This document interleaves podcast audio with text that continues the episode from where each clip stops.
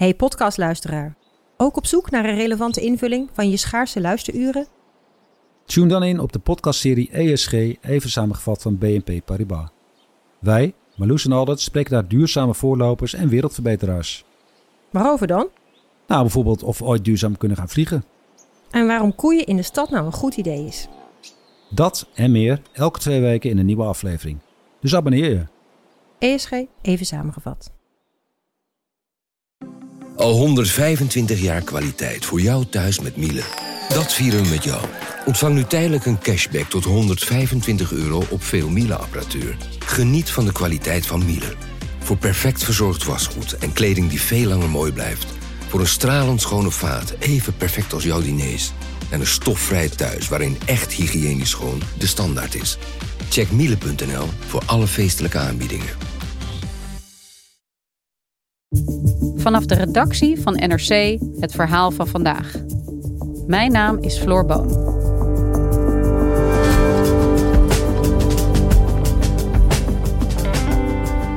Honderdduizenden Syriërs vluchten voor de verwoestende oorlog in hun land uit angst voor arrestaties, marteling of zelfs de dood. Ook in Nederland vonden veel van hen een veilig nieuw thuis. Maar wat als zij hier ineens hun vijanden op straat herkennen? Correspondent Melvin Ingleby en onderzoeksjournalist Esther Rosenberg ontdekten: handlangers van het Assad-regime lopen vrij rond in Nederland.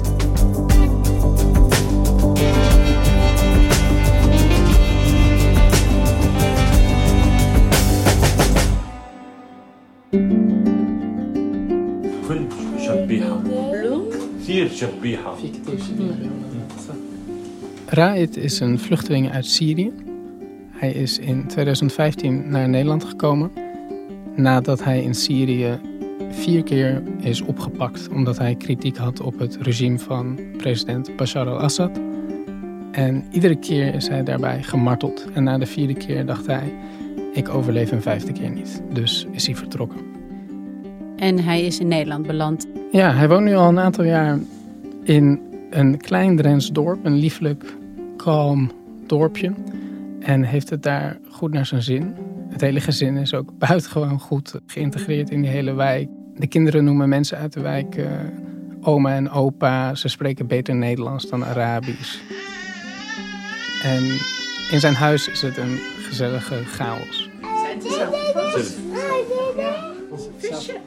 Op een avond deze zomer schrok hij heel erg. Want hij zag op zijn telefoon berichtjes die binnenkwamen van foto's op Facebook van een andere man die daarop verschijnt met een wapen in een van de foto's. In een andere foto met een uniform van de militaire veiligheidsdienst van het regime. En op een andere foto met collega's, ook in uniform met een Duitse herder. En Raad denkt, shit, ik ken deze man. Hij woont ook in dit dorp.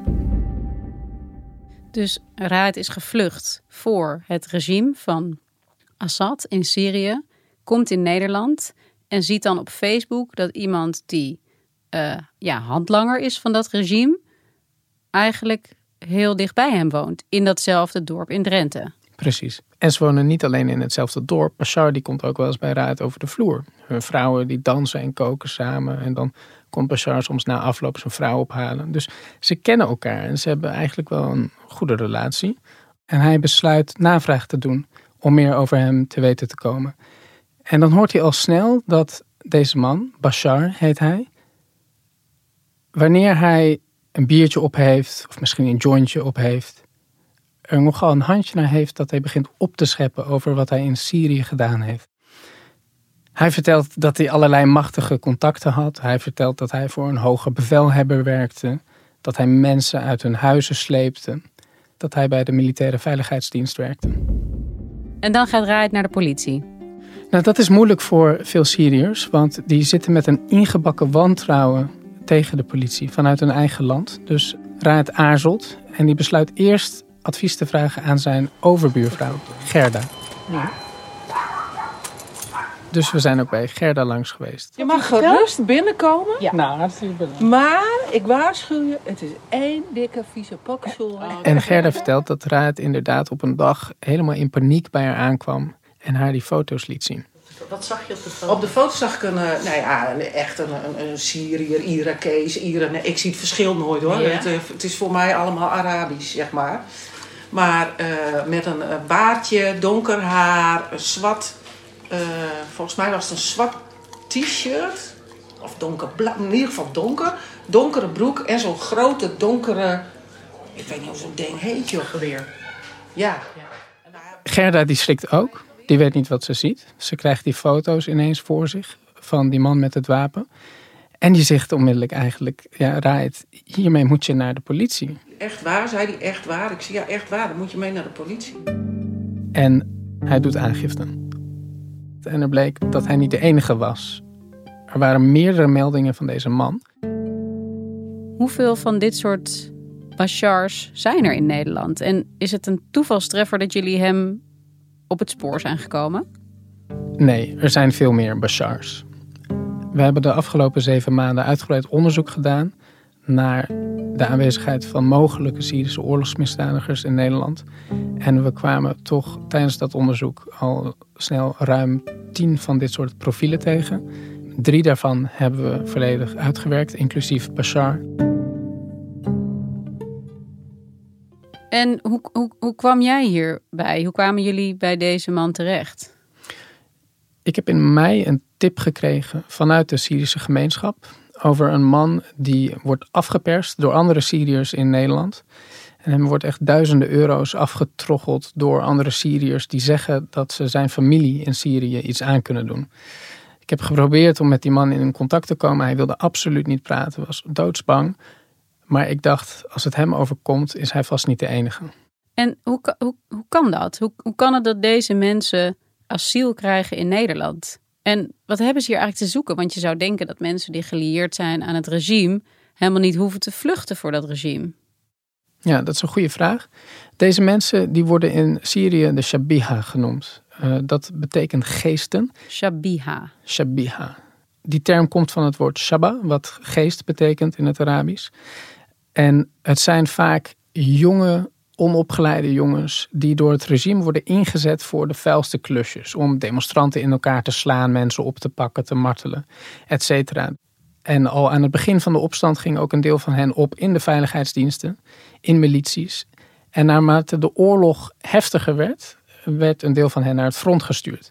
En op dat moment dachten sommige van deze mannen, ja, daar hebben we niet voor getekend. Het was gewoon de bedoeling dat wij oppositiejongens in elkaar gingen timmeren, maar niet dat wij deel zouden nemen aan de oorlog. Dus een deel van hen is op dat moment vertrokken naar Europa en ook naar Nederland.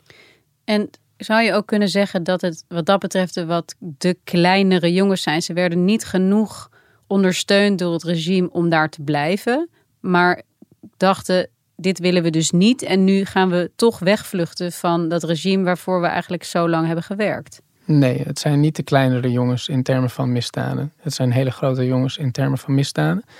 Maar het zijn wel jongens die vaker, of mannen, die uh, een wat onzekere de positie hadden. En die ook in wat flexibelere verbanden voor het regime werkten. Het zijn de flexwerkers van de geweldsindustrie, um, in zekere zin. Zonder enige controle. Ze konden eigenlijk doen wat ze wilden. Juist omdat de Shabiha onder minder toezicht van de autoriteiten staan, komen ze overal mee weg. Maar dat is precies de bedoeling van het regime. Om het meest verschrikkelijke geweld over te laten aan deze mannen en vervolgens te kunnen zeggen: hebben wij niet gedaan. Dus deze mannen die vertrokken, ook al waren ze heel lang onderdeel van het regime, gingen mee in die vluchtelingenstroom naar Nederland en konden hier dus eigenlijk zomaar asiel aanvragen. Ja, deze mannen die vinden zichzelf opnieuw uit in Nederland. Uh, die wonen nu hier, die bouwen een leven op, die uh, drinken een biertje, gaan naar een festival, hebben het naar hun zin en hopen dat er niemand achterkomt wat zij op hun geweten hebben. En de Nederlandse opsporingsdiensten en politie, hebben die dat niet in de gaten? Ik denk dat de politie naar andere casussen keek. De aandacht ging destijds vooral uit naar jihadisten. Iedereen had het over mogelijke IS-strijders in de vluchtelingenstroom. En er was eigenlijk vrij weinig interesse in de misdaden van het Assad-regime en mogelijke handlangers van dat regime die ook hierheen zijn gekomen. En voor Syriërs zelf is dat onverteerbaar, want zij weten dat het regime zelf veel meer schade aan het menselijk leven heeft toegebracht in Syrië. Zo is 98,9% van alle dodelijke gevallen van marteling toe te schrijven aan het regime. Jullie hebben daar journalistiek onderzoek naar gedaan. Hoe hebben jullie deze Bashar gevonden? Wat, wat, wat, wat bracht jullie op zijn spoor? Nou, dan zit je dus vele avonden op Facebook te klikken. Natuurlijk heeft Bashar zijn eigen profiel afgeschermd, maar je kan nog wel zijn coverfoto aanklikken, zijn profielfoto. Dan zie je wie die liken. Dan krijg je een beeld van wie zijn vrienden in Syrië zijn. En dan valt het al snel op dat daar vrij veel ongure types tussen zitten met grote wapens die poseren um, bij portretten van Assad. Als we in zijn Facebook-netwerk duiken, zien we dus dat die vrienden die foto's plaatsen. En kunnen we op basis van de andere foto's die zij ook plaatsen, die beelden geolocaten. Dus dan weten we waar die foto's genomen zijn. En dan blijkt dat een van die foto's waarop Bashar met een Duitse herder en twee um, collega's in uniform staat, dat die gemaakt is achter het ministerie van Onderwijs in Damascus in een zwaar beveiligde buurt met allerlei afdelingen van de veiligheidsdiensten in de buurt. En dat zegt iets over zijn functie. Daar loop je niet zomaar rond in een uniform. Dat zijn foto's, die, die vertellen jullie iets, die zeggen iets over, over waar hij was en met wie hij was. Maar is het voldoende bewijs voor het feit dat hij ook echt geweld heeft gepleegd uit naam van het regime? We hebben meerdere bronnen in Nederland ook gesproken die bevestigen dat hij opschept over zijn verleden daar en bij de militaire veiligheidsdienst werkte. Dus op een gegeven moment hebben we gewoon bij Bashar aangeklopt. Mijn collega Esther Rosenberg die is in het bijzijn van een tolk naar het Drentse dorp gegaan. En vond daar Bashar voor zijn voordeur. Hij was net de boodschappen aan het uitladen. En hij zegt, ik weet waarvoor jullie komen. Oké, dus hij zat er eigenlijk misschien wel een beetje op te wachten. Ja, want Bashar vanuit zijn perspectief, die heeft natuurlijk ook die foto's in de zomer op zijn dak gekregen. En die dacht, shit, wat gebeurt er nu? Ehm, hij ontving anonieme dreigementen van andere Syriërs. Hij merkt dat in de Arabische winkel in de buurt er over hem gefluisterd wordt. Een oude vriend van hem zegt, ik wil niks meer met je te maken hebben. En hij zegt tegen ons, maar ik heb helemaal niks gedaan. En ik wil mijn verhaal kwijt. Dat is een interessante plotwending. Dus jullie komen met allerlei bewijzen, met allerlei uh, materiaal dat jullie hebben verzameld. En hij zegt: Wat fijn dat jullie hier komen, want nu kan ik mijn onschuld bewijzen. Hij heeft eigenlijk overal een verklaring voor. Hij zegt: Ja, die uh, foto's in dat uniform, dat was een uniform dat ik gekregen had van mijn baas. En mijn baas, dat was een belangrijke zakenman die in gepantserde auto's dealde. En die had vrienden bij de veiligheidsdiensten. Dus wij kregen dat uniform, want dat was wel zo veilig. We hadden ook een wapenvergunning. Ik had een militaire identiteitskaart waarmee ik langs checkpoints kon. En dat allemaal in het verlengde van mijn baan. Maar dat was een hele normale baan. Ik werkte als de chauffeur van een belangrijke zakenman met machtige contacten. En geloofden jullie hem? Nee. We merkten dat hij zich op bepaalde punten tegensprak. Um, sowieso is het ongeloofwaardig. Hij erkende van een deel van zijn vrienden dat die wel bij de militaire veiligheidsdienst zaten. Um, het is ongeloofwaardig dat hij dan daarmee op de foto gaat, maar er zelf niks mee te maken heeft in zo'n deel van Damascus, wat ook nog een zwaar beveiligde wijk is, waar je echt niet zomaar in uniform rond kan lopen als je, als je er geen onderdeel van bent. Maar op zich zou het natuurlijk kunnen dat hij wel de chauffeur van zo'n zakenman was. Kijk, die contacten kunnen zo lopen in Syrië. Dat je een man met veel geld bent en dat uh, een goede vriend van je toevallig de baas van die veiligheidsdienst is. Het kan, maar je weet het niet. Dus moet je op zoek naar meer bronnen. Alleen die bronnen die liggen in Syrië. En het grote probleem daarmee als journalist is natuurlijk dat op het moment dat je met die mensen gaat praten, uh, je hen in enorme gevaren brengt. We hebben contact opgenomen met de Syrische mensenrechtenadvocaat Mazen Darwish die woont in Parijs en leidt daar een team van Syrische juristen die meerdere Europese aanklagers helpen met het verzamelen van bewijsmateriaal over oorlogsmisdaden die in Syrië gepleegd zijn. We hebben hem de casus van Bashar en twee andere casussen voorgelegd. En ze hebben met 23 verschillende bronnen gesproken. En dan blijkt dat die geruchten die over Bashar de ronde deden in dat Drentse dorpje sterk overeenkomen met de bevindingen van het team van Darwish. Er zijn meerdere bronnen die verklaren dat hij al vanaf het begin van de opstand demonstranten in elkaar sloeg en mensen uit hun huizen sleepte. Dus het strookt heel erg met wat de mensen in Drenthe zeiden. En er zijn bovendien directe getuigen van misdaden van Bashar. hey, en hoe kan het nou eigenlijk dat zo'n man gewoon op zijn gemak heel rustig een leven leidt in een klein Drents dorp in Nederland? Ik denk dat daar veel redenen voor zijn. In de eerste plaats misschien omdat onze focus altijd bij die jihadisten lag. Hè? Dus er is een soort van, in zekere zin, een blinde vlek voor de handlangers van Assad die hier ook zijn. En wij hebben onderzocht en ontdekt dat de Nederlandse autoriteiten die dit probleem moeten aanpakken ook met zekere tekortschietingen kampen. Een van die instanties, dat is de zogeheten 1F-afdeling van de IND, de Immigratie- en Naturalisatiedienst. En die afdeling die zou eigenlijk de oorlogsmisdadigers uit de vluchtelingenstroom moeten trekken. Oud-medewerkers met wie wij spraken, die vertelden ons dat het papier soms echt in kruiwagens binnenkwam. Er zijn zoveel dossiers. En zeker op zo'n moment in 2015, als die vluchtelingencrisis echt hele grote vormen aanneemt, is er gewoon de tijd niet om um, alles te doorspitten. Dus zij waren eigenlijk genoodzaakt om heel snel door die dossiers te gaan en mensen al gauw als uh, ja, veilig te bestempelen, waardoor ze hier een vergunning kregen. Ja, een oud medewerker vertelde me ook dat verhoren soms maar matig werden voorbereid uh, en dat het een en ander werd afgeraffeld.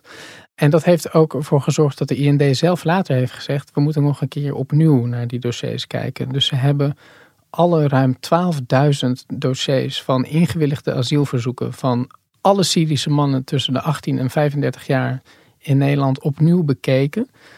Maar alsnog zijn de resultaten heel erg teleurstellend. Van al die ruim 12.000 dossiers is er maar tegen één persoon een procedure begonnen. Wat gebeurde dan met aangiftes of met uh, signalementen van Syriërs in Nederland, zoals Raid, die dan bij de politie aankwamen met een hele duidelijke aantijging en bewijslast tegen een Syrische potentiële oorlogsmisdadiger.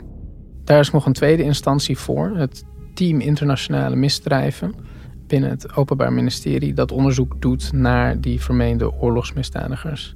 En dat team probeert eigenlijk heel actief onderzoek te doen in de Syrische gemeenschap om die uh, mogelijke oorlogsmisdadigers op te sporen.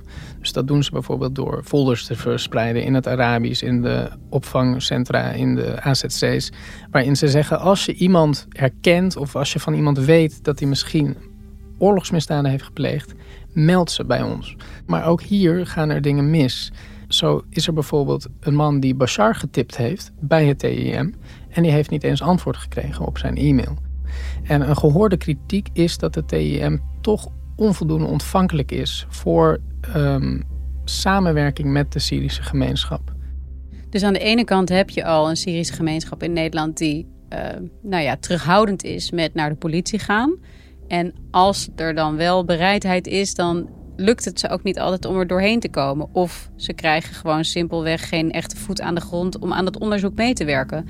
Zeker, dat is, dat is natuurlijk een enorm probleem. Als je die angst overbrugt als Syriër en je wel naar de politie gaat en vervolgens geen antwoord krijgt, ja, dan, um, dan ga je daar ook niet op door.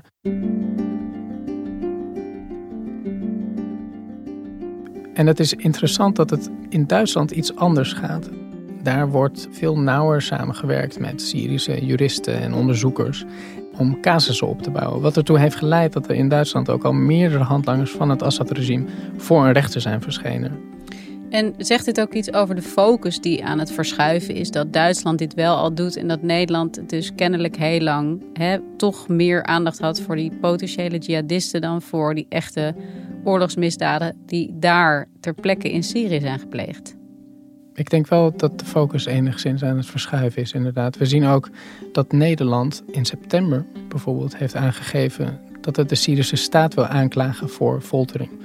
Dus Nederland kiest de internationale weg. Die wil een internationale strafzaak tegen het hele regime. Maar ondertussen zijn er dus wel handlangers van dat regime die ook hier gewoon zijn. En daar wordt vooralsnog niks tegen gedaan. En uh, verscheen geen enkele handlanger van het Assad-regime in Nederland voor een rechter. En als we even terugkeren naar waar we begonnen met Raid, waarom heeft hij ervoor gekozen om wel met jullie te praten? Raid is natuurlijk zelf in Syrië meerdere malen gemarteld. En die loopt ineens iemand tegen het lijf die daar misschien bij betrokken was. Dus voor hem is het echt onverteerbaar om te zien dat de mensen waarvoor hij gevlucht is hier in Nederland zijn.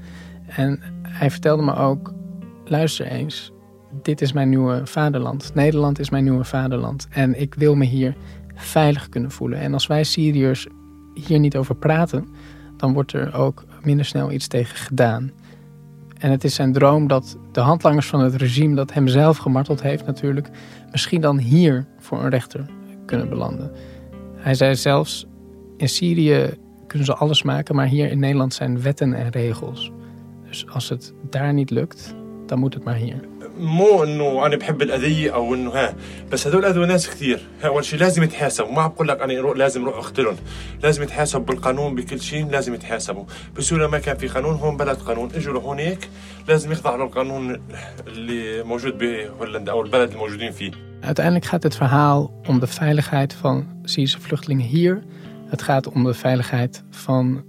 de Nederlandse samenleving. Want deze Shabiha, dat zijn geen vriendelijke mensen.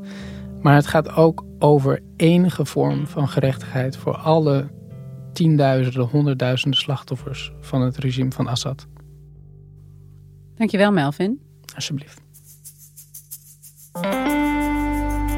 Je luisterde naar vandaag, een podcast van NRC. Eén verhaal elke dag. Deze aflevering werd gemaakt door Misha Melita, Tessa Kolen en Jeppe van Kesteren. Chef van de audioredactie is Anne Moraal. Dit was vandaag. Morgen weer.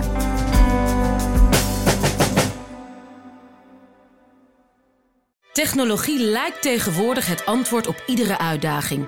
Bij PwC zien we dit anders. Als we de potentie van technologie willen benutten, kunnen we niet zonder een menselijk perspectief. Human-led, tech-powered noemen we dat. Ga naar pwc.nl.